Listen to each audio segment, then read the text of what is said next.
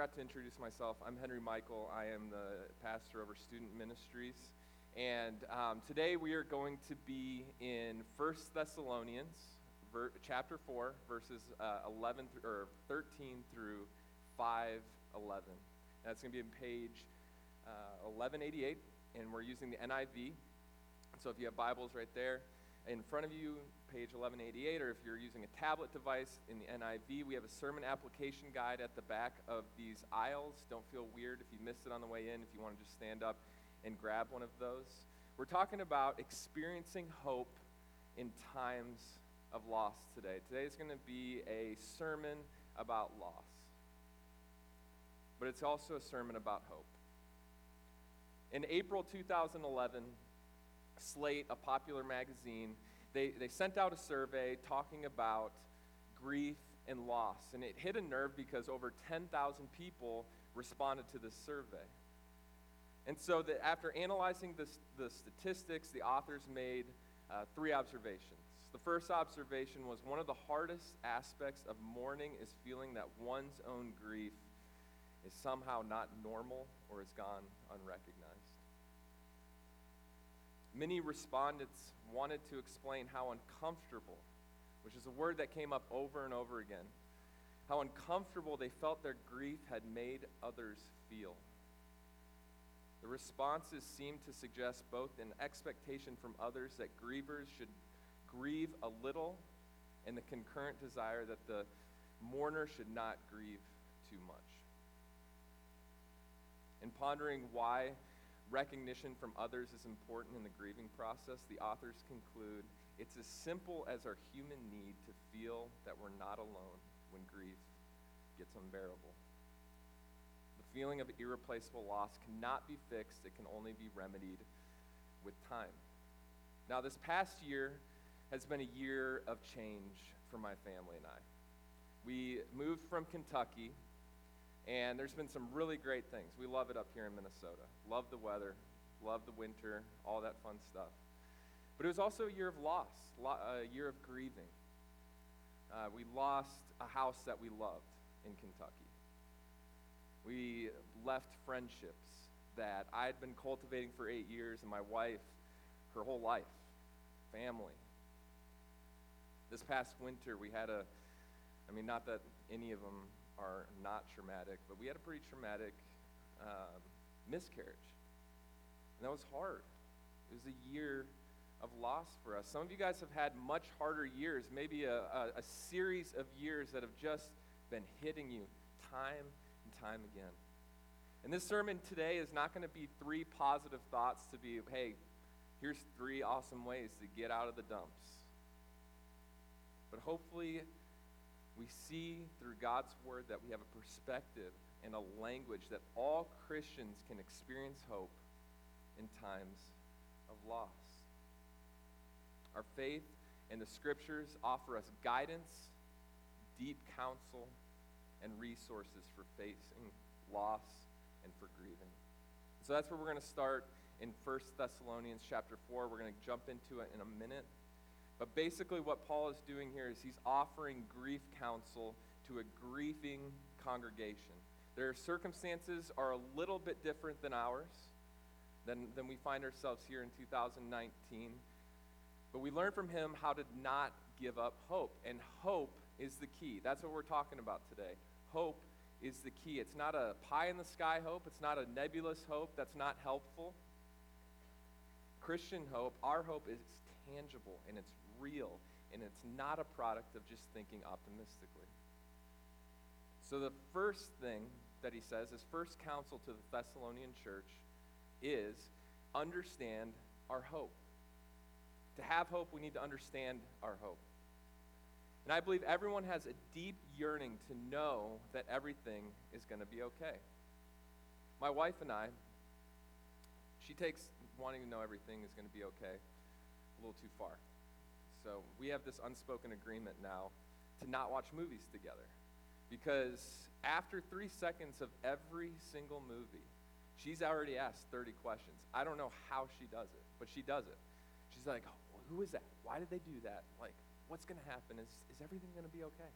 So I just stopped watching movies with her because it's annoying. I mean, there's no point in watching the movie. I'm like, honey, I don't, I don't know either. I haven't seen this movie. Like, just be quiet. I don't say that. I'd get in trouble if I said that. At the heart of her question, though, is that she has a yearning to know that everything is going to be okay. When we face loss and when we grieve at a much deeper level, we have a need and a yearning to know that everything is going to be okay too. We, especially when we have a, or experience loss of a loved one, we need to understand what's going to happen. And what Paul shows us here is that our hope is the resurrection. Our hope is the resurrection. The resurrection means that everything is actually going to be okay. So he's saying a lot in this passage, in, in this First Thessalonians passage. And just to give you a little bit of a picture of what's going on here, Paul went into Thessalonica and he planted this church. And he was with them for only four weeks. And he goes in there, and, the, and things are going really well. But when, when this church is formed and when these Christians start sharing the gospel and, and being public with their faith, there's a, a persecution comes down on this church, and Paul and Timothy have to leave. And so they're, they're there for four weeks. The church forms, and he sends back Timothy later, and he's worried, like, hey, they're only a four week old church. There's no way things are going well with them. And Timothy reports back that things are actually going extremely well. Yeah, they face loss. There's people that, that have died in this church because of persecution, but they are doing well. They're growing in their faith. But there's something else that's going on is that they're a little confused, and it makes sense. They're confused because they'd been Christians for four weeks, they were left alone, and they're worried about their loved ones. What's going to happen to their loved ones uh, that have died? Are they going to miss uh, when Jesus comes back? Is it important? Is there, is there, is it better to be alive right now than dead? So, so Paul is kind of addressing this, this fear of loss here in, in, in verse 13 and following. That's where we're going to start. That this is our hope is the resurrection. Verse 13. Brothers and sisters, we do not want you to be uninformed about those who sleep in death, so that you do not grieve like the rest of mankind, who have no hope. For we believe that Jesus died and rose again. And so we believe that God will bring with Jesus those who have fallen asleep with him. He's given them their hope. According to the Lord's word, we tell you that we who are alive, who are left until the coming of the Lord, will certainly not precede those who have fallen asleep. For the Lord himself will come down from heaven with a loud command, with the voice of the archangel, and with the trumpet call of God, and the dead in Christ will rise first. After that, we who are still alive and who are left will be caught up together with them in the clouds to meet the Lord in the air and so will we so we will be with the Lord forever. So there's a lot going on here.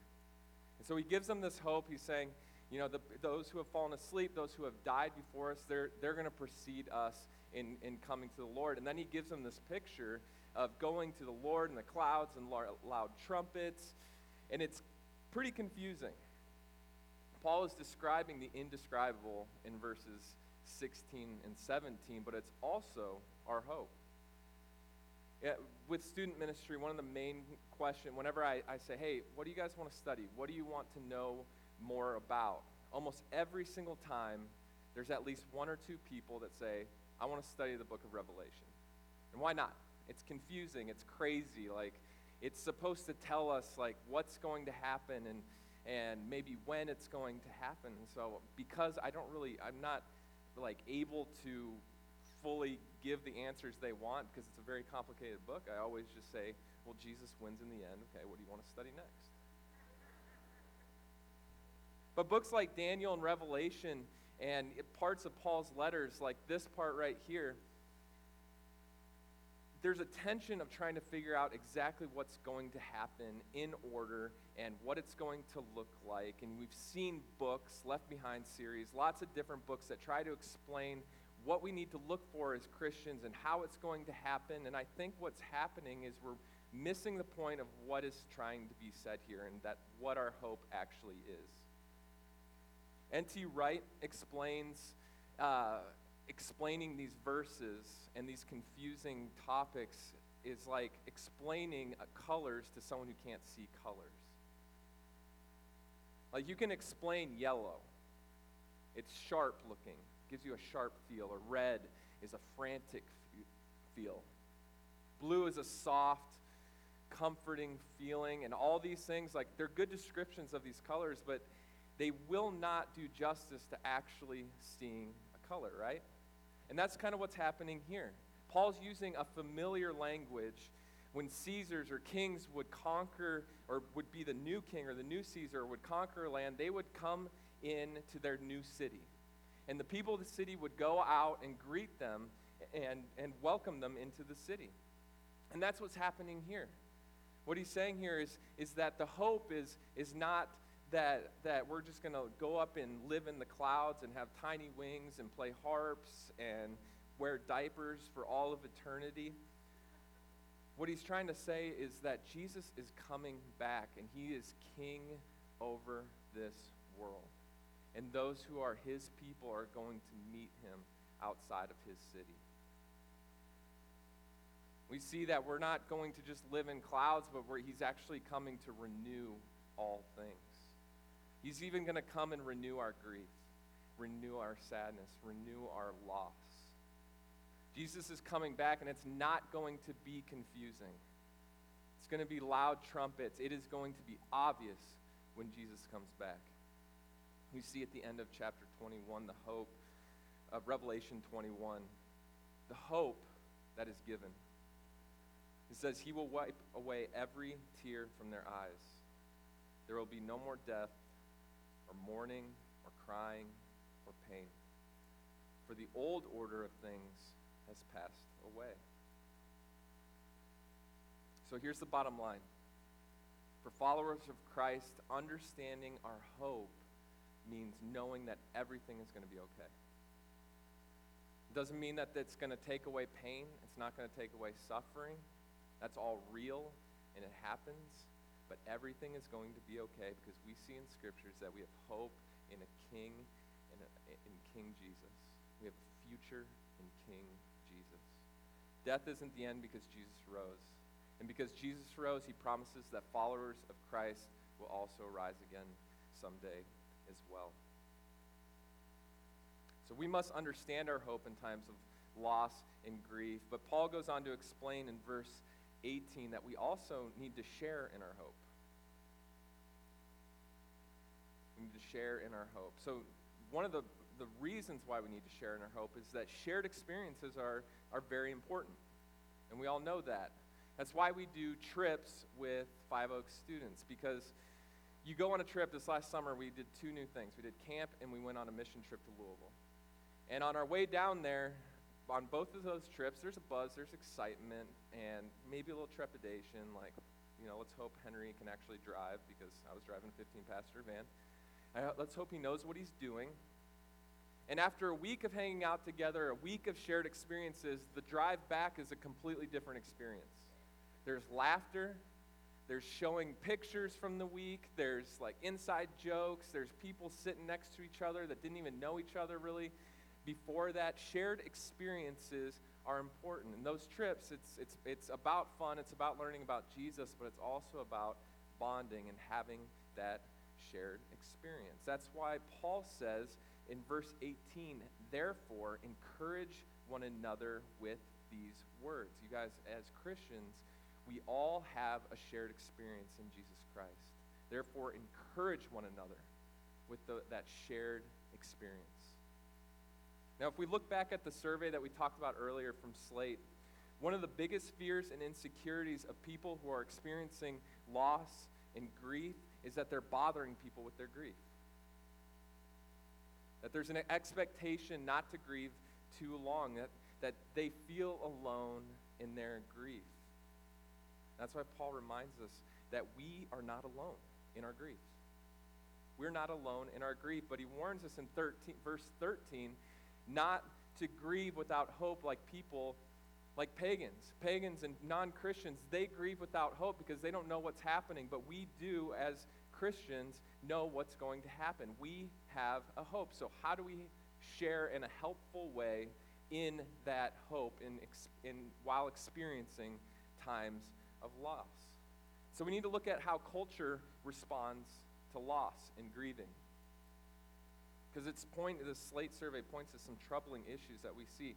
Now, a lot of us, maybe some of us in our churches, um, growing up, you've experienced this as, as, as when they read verse 12, when they say, Don't grieve like the rest of mankind who have no hope, they, they start putting bumper sticker theology statements around your grieving, like, Oh, they're in a better place.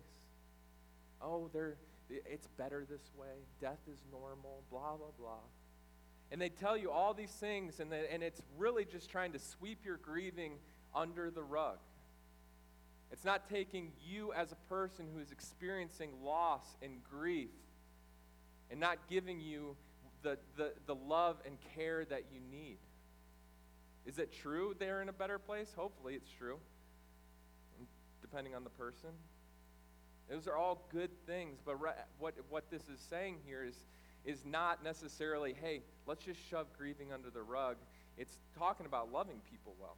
Non Christians, if you look throughout our culture, we see uh, through films and literature a very dark view of death. Something to be scared of, something to look at as a mystery, something that is uncertain, with, surrounded by a lot of fear. You see also uh, inventions of different realities, uh, maybe uh, reincarnation, different things that we try to use to give hope. That's the thing that, that uh, non Christians in our society use. The Lion King talks about the circle of life, and I've watched that about 500 times this week with my daughter. And it's really interesting because I think a lot of that, because it's, it, I mean, it's popular again now, and it was a very popular movie back in the 90s. But the circle of life, what it's doing is saying death is normal and it's good because, you know, we eat the antelope, then we die and we turn into dust, and then we become, you know, the plants and the antelope eats us. That's good. That's, that's normal. We should not fear death. And none of these are helpful, and none of these lead to hope. Because if we look in the scriptures, we see a very different view of death and we see a very different view of mourning. We see uh, uh, through Paul's letters, we see throughout scriptures that death is met with a long period of mourning. People in the Old Testament would tear their clothes, they'd wear uh, sackcloth, they would shave their heads, they'd pour ashes on their heads, they shave their beards. Think about doing that nowadays. How put people out now? That would that would be a whole different thing for a survey. If we look at Jesus, how did Jesus view death? We a lot of times look at pictures of Jesus and, and we think that, oh man, Jesus is kind of a detached person. He hung out with lambs, he hung out with children. But if you see and you look at scriptures, we know that if Jesus is God, if Jesus has been around for all of eternity, he also saw the Garden of Eden. He saw what it looked like for humans and God to have a perfect relationship together. He saw that there wasn't supposed to be pain and death and suffering. When he entered our world, as Tim Keller explains, Jesus doesn't view death as natural, he sees it as an intruder in this world. If you think about it, if, if you're God and you're walking around and your friend Lazarus dies, I would think, man, Jesus knows what's going to happen in the end. Like, he knows that this resurrection thing's going to happen. He knows that he's going to win. But what does he do? He weeps. He weeps over the death of his friend because he sees death as an intruder. Why would Jesus in the Garden of Gethsemane beg God not to, to change the plan? To not go through this. It's not just because he was going to die, but what death represented. Death represented for him taking all of our sins upon his shoulders and being separated from God for the first time in all of history. Death was something that was an intruder. Jesus didn't see death as natural, but here's the hope that we share is that that death that Jesus did not want to have to experience but did it for us, it couldn't hold him down. And that's why we all share this hope that only through his resurrection can we have hope in death. Paul later writes in 1 Corinthians 15, he says that death no longer has victory over us. Death no longer has sting. Because the person who conquered death promised that those who are his followers, those who have put their faith in him, will also conquer death as well. That's why we have hope in his coming. And so he says, encourage each other with these words.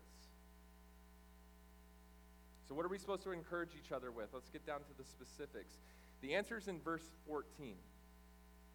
Paul explains that our hope is focuses around the belief that Jesus died and rose again. And I believe that he's telling them to remind each other of that over and over again.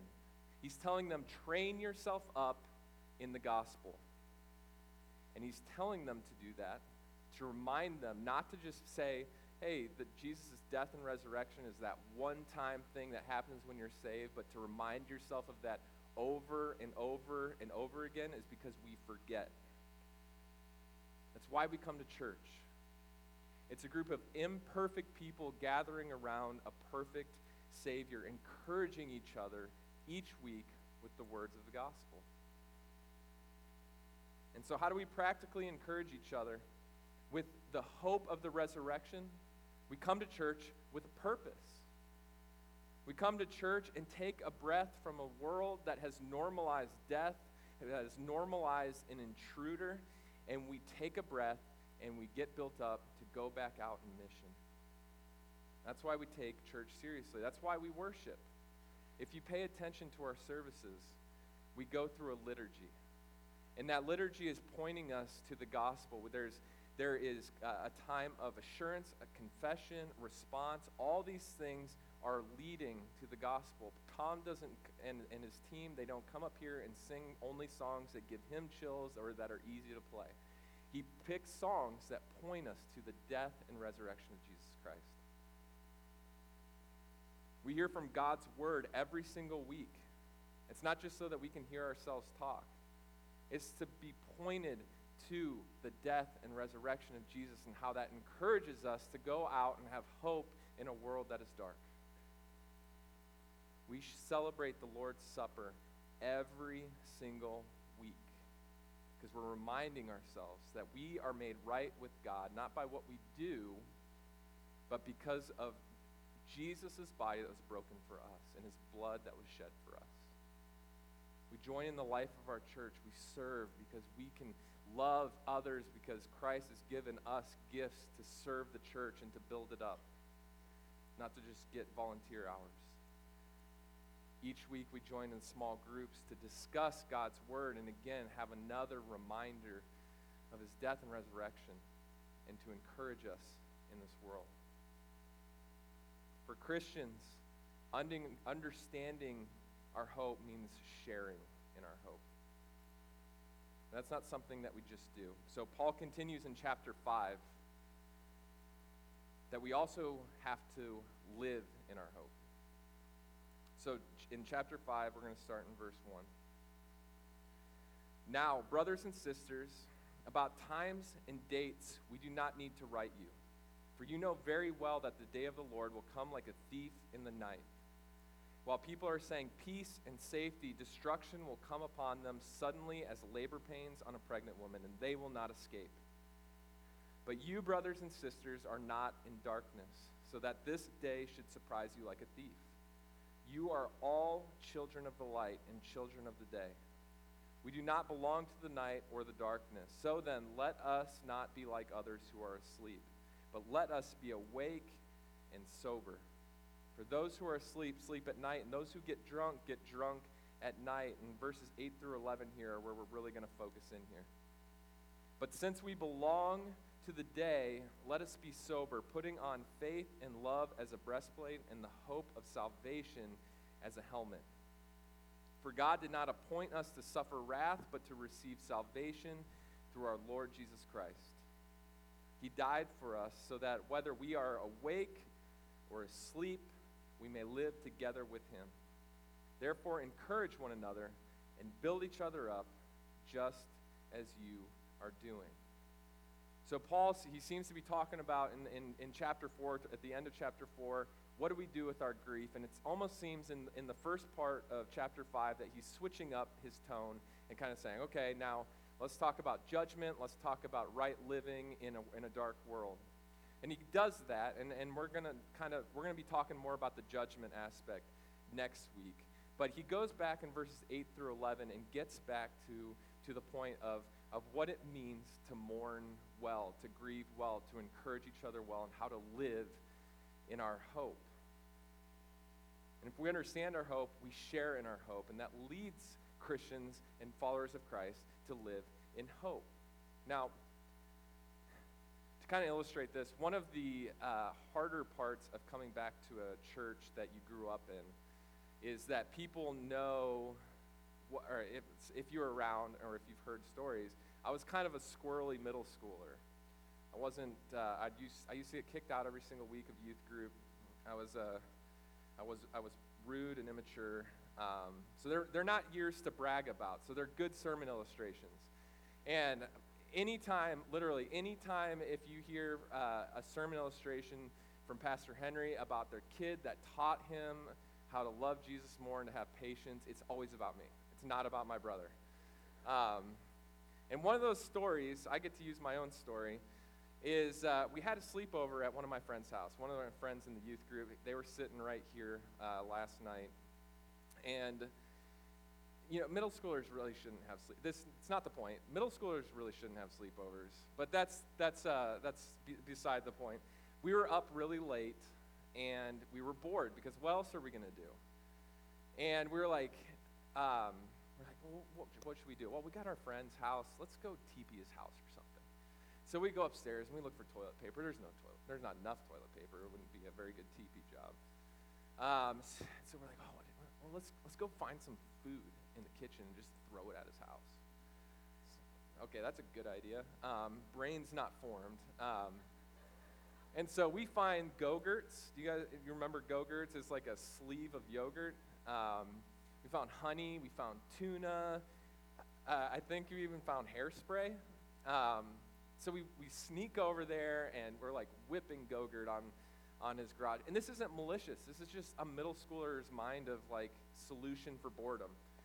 And we're with, and, I, and like we put we put hairspray on their door. And we're like their hands are gonna get stuck. And like tuna out, and uh, it was it was really dumb. But we, we, we sneak back, and and uh, we think that you know we're we're smooth. We didn't get caught. Well, the thing I didn't say was that there were three there was three feet of snow on the ground, and so there are tracks leading from the basement window all the way to his house, and then all the way back. We literally didn't make it 24 hours without getting caught. The other thing, it was freezing. So cleaning off yogurt stuck to a garage in 20 degree weather was not fun either. And our hijinks of the hairspray definitely didn't work. We thought that we were covered by the night, but when day came, everything was laid bare. And although that's a silly example, it points us something that's true points to something that's true for all of us is that we live in a world of darkness until Christ returns. But that doesn't mean we have to live as if darkness is our ultimate reality. Look at the beginning of verse 8. He says, But since we belong to the day, the world is darkness, but we belong to the day. So what do we need to do? We need to put, we need to do an action. We need to put on faith and love as a breastplate. We need to put hope of salvation as a helmet. Now, it doesn't matter what like that exactly means, but it's pointing to a specific action. It's protection against the hopelessness and the disillusionment that comes with grief and loss. The hope that we have means that we are living in the day, not in the darkness. And so we put this on. We have faith. We have faith that his death and resurrection will save us. We have hope that his death and resurrection will lead to salvation, that we will live life with God for eternity. That those in Christ will not experience wrath. We love each other and we encourage each other and we build each other up because we forget.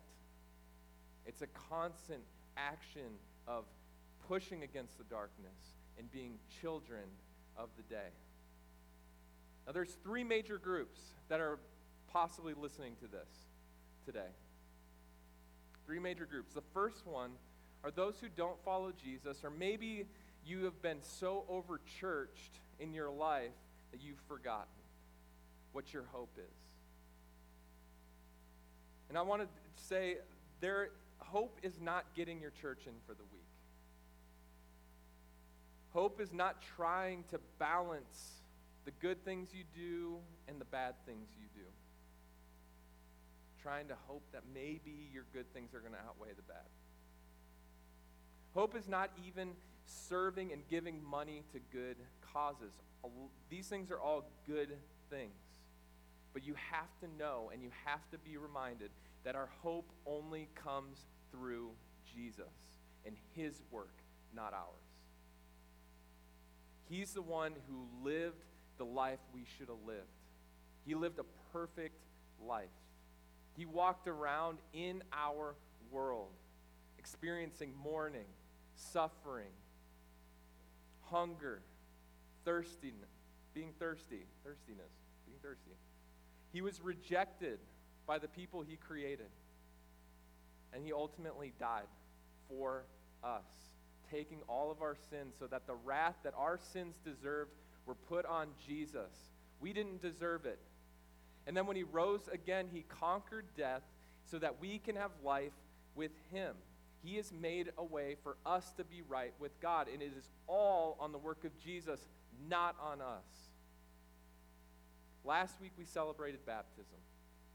And it was awesome. We got to see kids get baptized, we got to see adults get baptized, and they were all putting uh, a public display of that Jesus has changed them. That they were put down in the water as death and rose, come out as new lives. That's the hope that I want you to have if you have forgotten or if you are not a Christ follower. If you have not made a decision to follow Jesus, I urge you to pursue that hope. It's the only thing that can actually bring hope. The other person in here might be the Christian who hasn't experienced anything deep or any deep pain or loss, significant loss. For me, that was, that was me recently. And, and even then, like, I haven't experienced nearly as much as many of you have. And it's not, I know it's not a competition. No one wants to win that competition. Um, but I was one of those uh, uh, Christians who hadn't experienced pain. But if you're a thinking Christian, if you're a thinking person, you know that if we live in this world, we will at some point experience deep loss and pain. It's coming. So, how do we prepare for that? Again, we train ourselves up in the gospel. I had an opportunity this week to train myself up in the gospel. My grandma is on her deathbed. And as I'm sitting there, I'm looking at her withered body. And as I'm looking, I'm, i have this message fresh in my head, and I'm like, man, I should have all the answers because I'm actually studying this and learning what this is. And it was weird. I'm not used to it yet. But I always want death to be weird. I always want death to be viewed as an intruder. And I had to remind myself that the hope, not just for me, but for her, is that she will one day have a resurrected body that things are going to be new and good, and that she's going to live life with Jesus because she follows Christ. Stuff's going to come up randomly. She took a turn for the worse, but I would train myself up in the gospel so when things happen, when they hit you, it doesn't take you totally by surprise. The last person is the Christian who is experiencing deep pain right now. whether it's relational loss or physical loss, you need to know you're not alone. You're not weird for grieving. You're not expected to have a specific time where you mourn and when it, you need to be done mourning. You're not expected to just move on at a, after a certain point. I hope that myself and our church can, can be a place where you are encouraged in hope in a helpful way. But I also want to encourage you to either start or continue it, to continue cultivating a life of hope, even in the midst of deep loss. People with hope are stronger. Hurt and emptiness and hopelessness are going to come, but we come back to our hope with the help of others. A person with hope knows that their pain will not be wasted. Jesus wants you to be used to help others who are feeling hopeless and alone. Understanding, sharing, and living in our hope can only happen through Jesus. Knowing that we share this hope, encourage one another daily. Let's pray.